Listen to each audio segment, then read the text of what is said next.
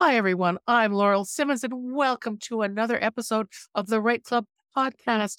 Catherine Nelson Riley, who is our co host today, is here and smiling. And Catherine, who are our guests today?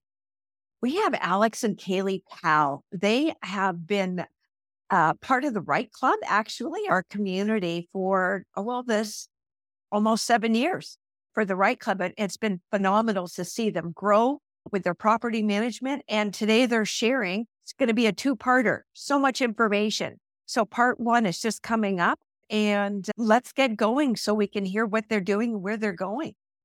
Yeah, it's really interesting. They took uh, syndication and we talk about project management, and there's all kinds of tips and tricks. So listen to both parts of this episode. You'll learn a lot because we did. But now let's go to the episode. But just before we go, Catherine, where do we want people to go to get more lots of information about real estate investing? Uh, just go on to www.therightclub.com, R E I T E dot com.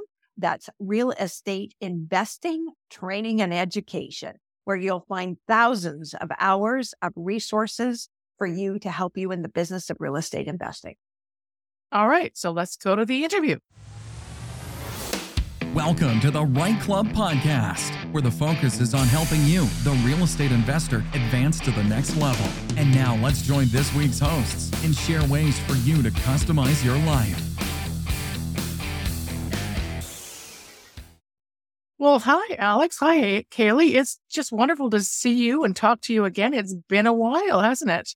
It has been. It has been. So thankful to uh, have us on here. Thank you so much. Well, since we last spoke to you, which was, I don't know, a number of years ago, I think, things have changed. The economy's changed. The world has changed. So Families let's just changed. dive. Your family's changed. Yes. Yeah. yeah Your yeah. family has grown quite a bit.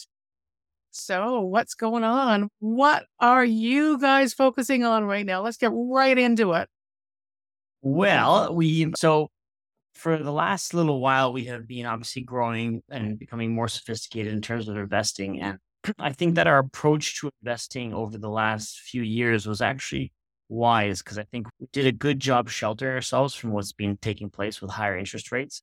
So, despite that, we do have properties that are, you know, not as pretty as we'd like them to be. Overall, our portfolio is still pretty healthy, which I think is a good place to be. And I think that's actually uh, done a good number to give our investors confidence in us and to like how we can give them returns even in such volatile times.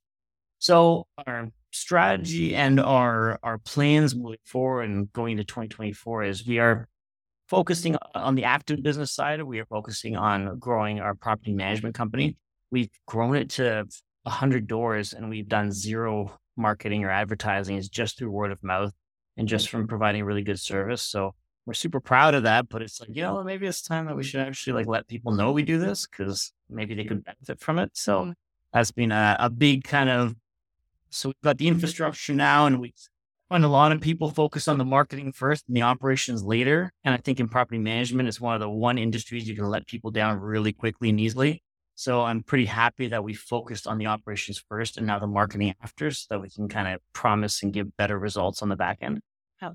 So that's prong one is two prong approach. And the second prong is we're actually focusing on much larger multifamily uh, buildings. And we're focusing not just in Canada, but actually in the US as well. So we've. Uh, so just before you get into that, I want to ask you then you started off with single family homes and, and smaller multis. Is that correct? Yeah. Well, at the very beginning, of course, single families, and we've graduated to like, you know, you're doing duplex conversion, then triplex, and then fourplex, fiveplex, and then commercial to residential conversions. And then we, like, and we, flips. Yeah, we've done a lot of flips. Like, we're probably getting close to like over a hundred properties having bought and sold or renovated or whatever throughout our, our time. But we, uh, we just finished the eightplex conversion in St. Catharines. Actually, it was a massive success. So that place fully occupied now and it's humming. It's uh, it's nice. So so yeah, the natural progression for us is being okay. Where do we? What's the next step? Where do we go next? Is we know now, and I can actually talk about this because I'm sure your viewers will be interested in just where the market's going and what's happening. We see it, I'm sure now too, with like duplexes, triplexes. The numbers don't work unless you're willing to keep a lot more money in the deal. I don't know if you guys find the same thing. Oh, uh, that's true. I mean, you have to have a lot of money, even just to to get property right now, right? Like Mm-hmm. it, it's just insane, and cash flow per door is really falling because everything is so expensive, and you can't raise rent at least in Ontario, not ex- other than the the or you know the the regular whatever the government says you can, right? For sure. And that's the big challenge too that we find is that like it, of course, you know, we understand the you know the sensitivity around you know booting somebody out of their house or their home so that you can renovate and fix it up and make you know raise the rents. However, in these buildings, you see a lot of them in Ontario, they need help. They need renovations. Yeah. They need to be updated. And financially, it doesn't make sense. So it's almost like this circular of, that you get is where the tenants are like, oh, we're living in these slummy conditions because the properties aren't, you know, taken care of. And the land's like, i we have no money to, to do anything with it because we can't execute on the business plan that we, you know, uh, intended to execute on. So it makes it very challenging here. And that's part of our diversification strategy of moving to the US as well, is to find areas that we can invest where you can actually execute on a business plan Mhm. and that it's not actually such a there's an abundance of properties in some of these states so you're actually just working on the market conditions you're not working on such a heavy you know mis or non-distribution of supply and demand i guess you can say right so places like strong government intervention. yeah like places like mm-hmm. columbus like, you know if you raise your rents too much it just won't rent that's the case Okay. other options So that's Ohio, right? Yeah. Yeah. Is that where you is that where you focus? Like, is it Ohio? What other states are you in? Yeah, so we're right now. Our two main pro, um, places of focus are Ohio and uh, Tennessee, and more specifically, like the outskirts, not necessarily Nashville particularly, but more like Knoxville and, and kind of the outskirts. Memphis is another place we'd be looking at. Columbus, and I would even consider Cleveland. These are like great emerging markets. And Cleveland's slow. You're not going to get this appreciation, but you're not going to get that same appreciation in multifamily anyway. You know, it's very slow and steady. However, the cash flow is very good. And that's what I think is a wise move in, in the market right now is to focus your investment strategies on cash flow. I find over the last three years, there was such a rush to buy real estate, anything that you could get your hands on because, oh, who cares? Buy it and it's a piece of crap, then it's just going to appreciate in a year. Yeah. They could tell them about the client that you had that couldn't deal with the renovation. What was his name?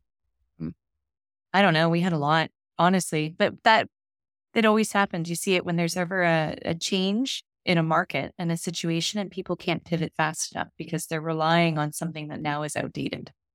And things have slowed down, and you can't. Uh, it's been a very safe play. Even new builds, we're seeing new builds even slow down. Development, people aren't able to afford Well, to develop in areas anymore. Those people that put all their eggs in that appreciation basket. Because in real estate, you know, your cash flow, your mortgage pay down, your appreciation are your three kind of common, you know, ways of earning money. I find a lot of people are just saying, well, appreciation is where you make the big bucks. That's true. You know, you want to buy in a market that's going up. However, when you put all your eggs in the appreciation basket, you're putting them all in the basket that you have zero control over because you don't control the market. The market controls the market. So, you know, you find people that are made some money on buying a new build and say, oh, this is fantastic. And then they buy into another one and now, uh oh, now they can't sell a condo to save their lives and it doesn't cash flow. So, funny because I feel there's a generation of investors, and I'm sure you guys have probably spoken to a few of them who were investing in like the 70s, 80s, and very similar market conditions that are like, yeah, like we didn't buy for appreciation because it didn't really exist, you know? We bought a long term investment to hold it long term, and then they reap the benefits, but they're still kind of investing in the same way. They're looking for moderate cash flow, reasonable cash flow, long term appreciation that would be reasonable, not you know, we're seeing like 30% some years. It's insane. Maybe even more in certain areas. yeah. That's crazy. So you're you're in divest. No, not divesting is not the right word. You're investing in the states. Mhm. You have your property management company are really going well, and I think there's other things going on too that you've really started to explore. Correct? In terms of syndication. Yeah. So, I mean, the syndication world is I find that there is a leap between when you're going into like a duplex, triplex, fourplex, and then if you get into the like the mm. semi larger, like once you're getting into double digit multifamily, like 10, 12 units. But then there is this gap between that and the 50 unit buildings. And and so we haven't officially gotten into one. We're like heavily immersed in it. We're actually going to Pensacola, Florida in January, actually, to do like a full immersion with some individuals we'll be networking with out there and starting to gain the momentum. But of course, I'm someone who's like analysis paralysis. I've got that engineering background. So I want to make sure that all the T's are crossed and the I's are dotted before we just jump right in. So, yeah. Um, but I find just from what I've been looking at, the challenging part is the cost of entry. And that's why. So before we get into those details, then explain yeah. how you think that this is going to work. Like when you say syndication, because some people don't, some people don't know what that means. Mm-hmm. So tell us what you're thinking and, ha- and how you see this rolling out for you. So syndication is you're effectively pooling funds from multiple different people. So one, uh, I'll kind of contrast it to let's say joint venture partnerships. We've done a lot of joint ventures, and we've been very successful at joint ventures where you take one or two individuals who are interested in real estate investing, have never done it, they don't know how to do it, they uh, think real estate's a great, you know, opportunity and they want it part of their portfolio, but they're like, I don't have the context. I don't know who, what to buy, what makes sense. I've got a full time job and I'm really focused on that and, uh, or my career, my family, or whatever the case may be. However, it's still there as this like shining goose that maybe somebody would want to partake in. The benefits of joint venture and partnership in that situation is that you can actually have a working partner do all the heavy lifting in terms of finding the deal, executing on the deal, doing the renovations, making sure the tenants and the assets being managed properly, while all you're doing is investing the capital and you get to reap the rewards. Uh-huh. Syndication is similar, except for the fact that it's typically less, I would find, less capital investment, especially here in Canada, because from a perspective, the cost of entry is quite high especially if you only have one partner. If it's, you know, you have an active partner, you're the yeah. cash partner, that's different. Syndication is an opportunity possibly to multiple people. Oh yeah, you are can... pooling small amounts from a bunch of people. Yeah, and so we have to target, you know, accredited investors, people who can uh, qualify under certain SEC regulations right? Because we want to, and these are all things that we're still learning and we're still going through the, the motions of making sure that we've got all those T's crossed and I's dotted. Mm-hmm. But the benefit to the investors that they don't necessarily have to invest as much money. However, they can still reap the rewards of buying a multifamily property that cash flows. And we can execute on a business plan in the US much more favorably than we can here in Canada. Yeah, with much less potential roadblocks. Yeah. And so it, it's all like the, an interesting way to say it is like it's like diversification in the same industry in a certain sense. I think that if you have all your eggs in Ontario real estate, fine. Mm-hmm. However, I think that you know we've seen a massive rise in appreciation. We've seen a lot of regulation come into place. I don't think regulation is going away anytime soon. In fact, I think it's probably going to get worse or, or more stringent, right? So However, I am still bullish and we are still bullish on real estate in general, especially here in across Canada and the US. There is a need for housing. Mm-hmm. So if we can help regenerate some of these properties to make them uh, more modern, updated, more livable, more safe, the case may be. That's kind of our forte, what we've done for the past uh, 10 years. Might as well just do it with more doors, just adding a couple zeros on the end of it. So with syndication, are you thinking about focusing the syndication in Ontario or Canada and or the US? Because I would imagine that there are some, I don't know, little tricks, tweaks, the hoops you have to jump through. Eh, That's, you have to jump through hoops everywhere, right? But they're different in the US. And then I would imagine every state is different, just like every province is different, correct? For sure. Well, the answer to that is actually both. So we are still we still have our marketing dialed in here in Ontario. We are deviating to obviously larger deals. So we're actually thinking about one here in Hamilton, smaller 10 unit property.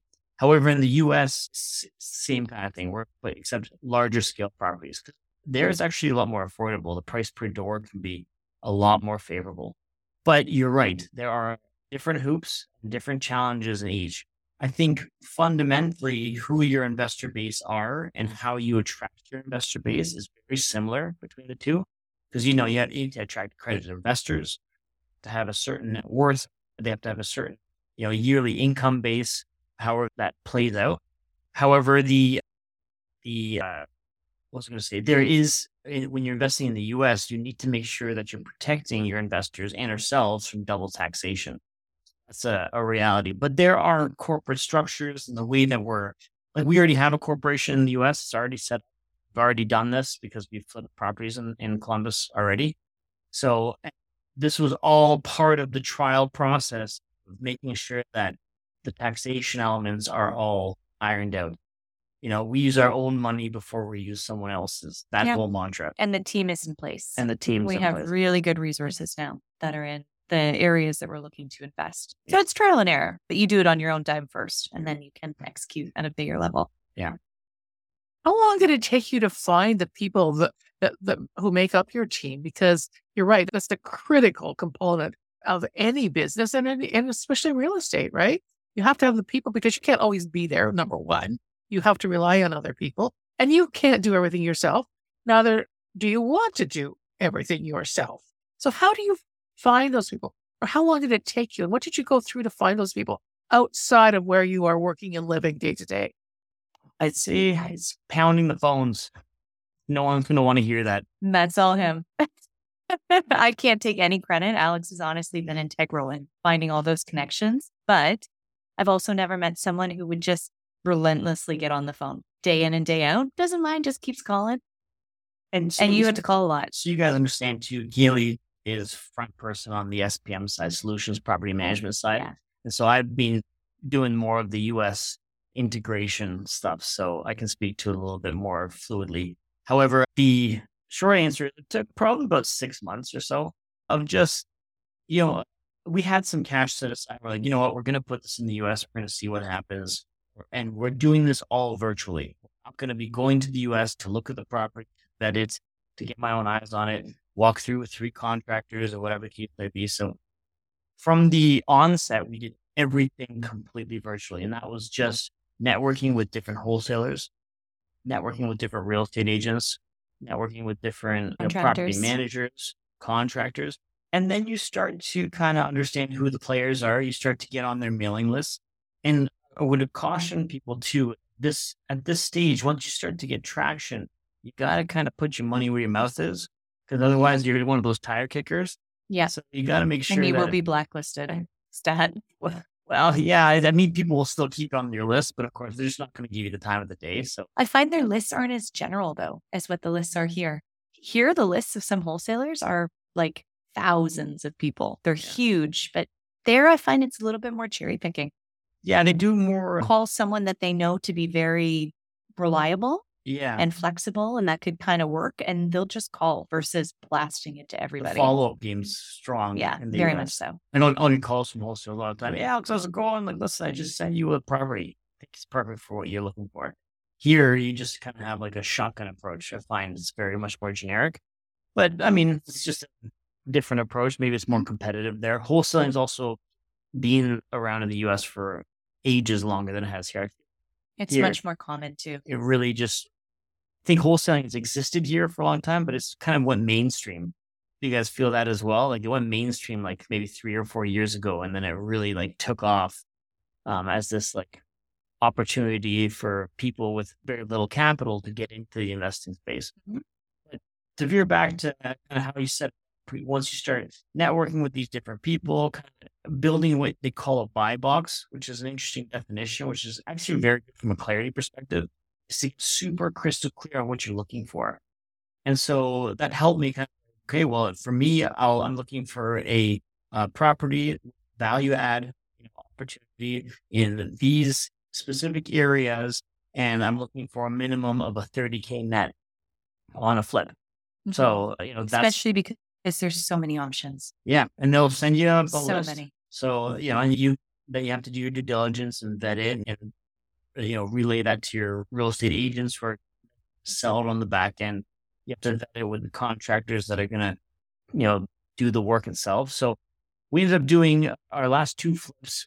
Once again, never saw the properties in person. We never met the contractors in person, never met the realtor in person, never met the wholesale in person.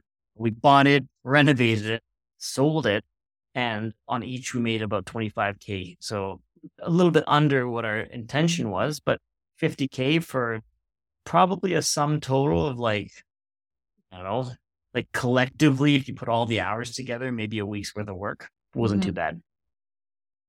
Do you actually go out and, and ask your wholesalers or when you talk to people, I guess part of your criteria, is it location? Because location is really important. And I know you have various cities, but are you, do you narrow it down more? Yes. Do, how do you do that? Because you're not there. It's a website called Neighborhood Scout. It's uh, super handy, actually. When you go on there, it shows you crime data. It shows you all kinds of different data from different subdivisions within state or within a city, more specifically than a state. So if you look at Columbus, Ohio, and Neighborhood Scout, you'll see all these different areas, and some will be like really dark blue, which will indicate the crime per person or per or with the likeliness of the you know you getting into a situation where you're subject to some sort of a, a violent crime or something like that. So you tend to focus on areas that are lighter in color, right? Mhm. And then you start to see where the transitionary areas are. So you'll see like maybe a blue state and then not so dark blue and then a light color. And you can say, okay, well, maybe this area is transitioning. And then you also deal with the local realtors. Like these people, this is their job is if you find someone experienced and we we happen to connect with with a really good agent. Her name's Carly Kupina in uh, Columbus, and she's awesome. I'll definitely give her a shout out because she was instrumental in kind of helping us understand the values of what we would eventually sell for, and she like hit the mark. In fact, I think Mhm. on both of them we got it a little bit over asking. So, but they were I felt conservative enough for us to trust her judgment because you don't want also a realtor. Oh, you'll sell this thing for like three hundred, no problem. And they listed and it's crickets, you know. So she had a very good way to justify it. And we sold quickly with both, Yeah. which is key. Yeah, for sure. And she also held the contractors accountable too on our behalf, yeah. being out of She state. went above and beyond. She was So it great. awesome. Oh, that's great. You have like, you have to love someone like that, right? Because Oh yeah. and you're going to go back, obviously, because Yeah. that kind of customer service is, is worth its weight in gold. Mhm. Absolutely. And what are you thinking then of, well, in terms in the States, are you seeing the same kinds of jumps in appreciation that we are here or that we mm. have seen? Because it, the appreciation is actually, there's negative appreciation now. I think that's called depreciation, right? But was the, there the same kind of wild activity in the last couple of years in the areas that you're in the States? Yeah, Maybe in Florida. Florida's being Oh, crazy. Florida, okay. Yeah, We are we're not investing down in Florida at this point, but Yeah, I, personally, like I, I like Florida. Where, as I said, we're going to Florida in January, but, uh, but I find that there's a, everybody and their uncle is going to Florida, so it's part of it uh, actually, and where we decided to invest initially came from like a personal uh, connection. Like one of my best friends and the godfather to my our middle child, Nathaniel, he lives in Columbus. And so having gone there and visited and having some familiarity with the city, not a lot, but some, kind of was okay, well, let's look at this as a potential. It just so happened to coincide with like one of the really good emerging markets.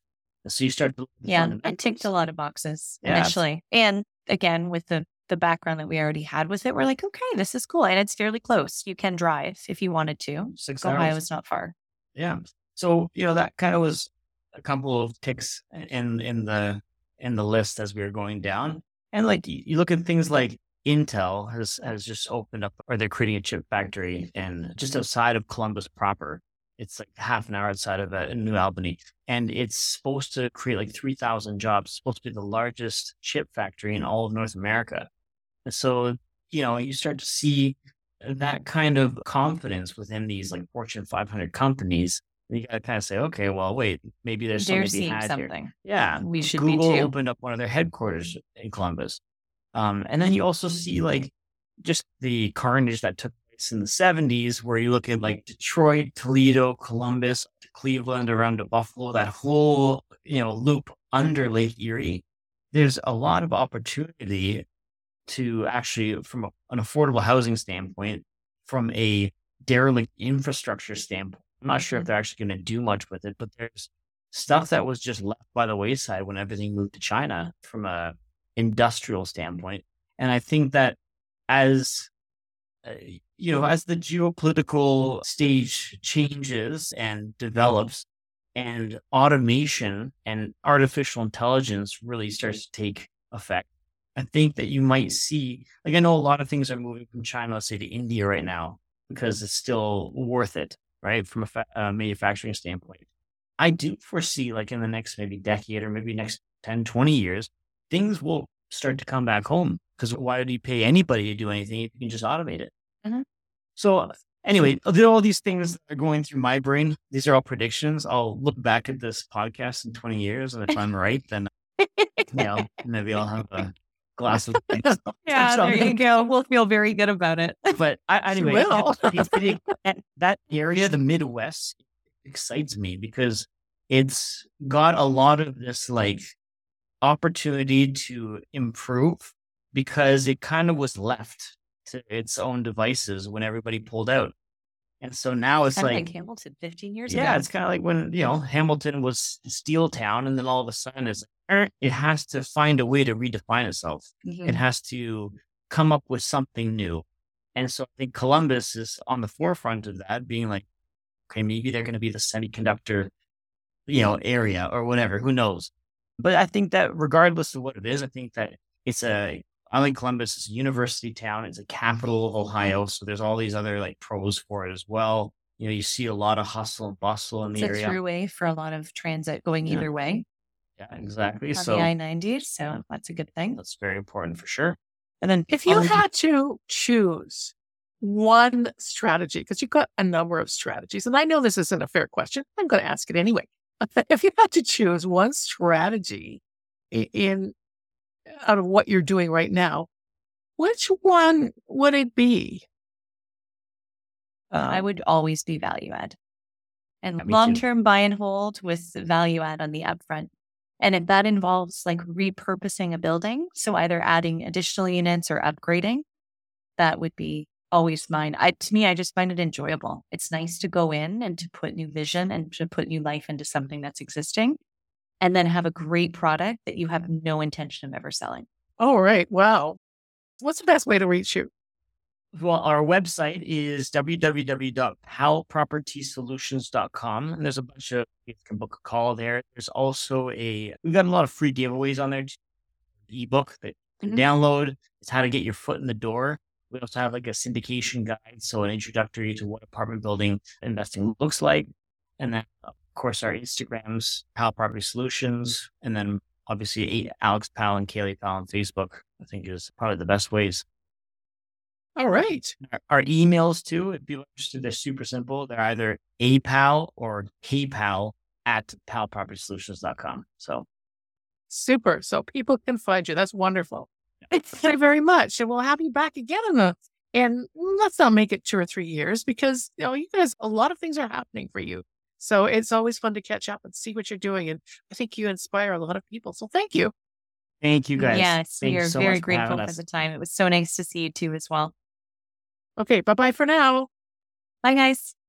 Catherine, I don't know about you, but I learned a lot. And I'm really looking forward to part two of this interview because as much as we learned in part one, there's even more in part two. So, everyone, thanks so much for listening. And we'll talk to you and see you next time.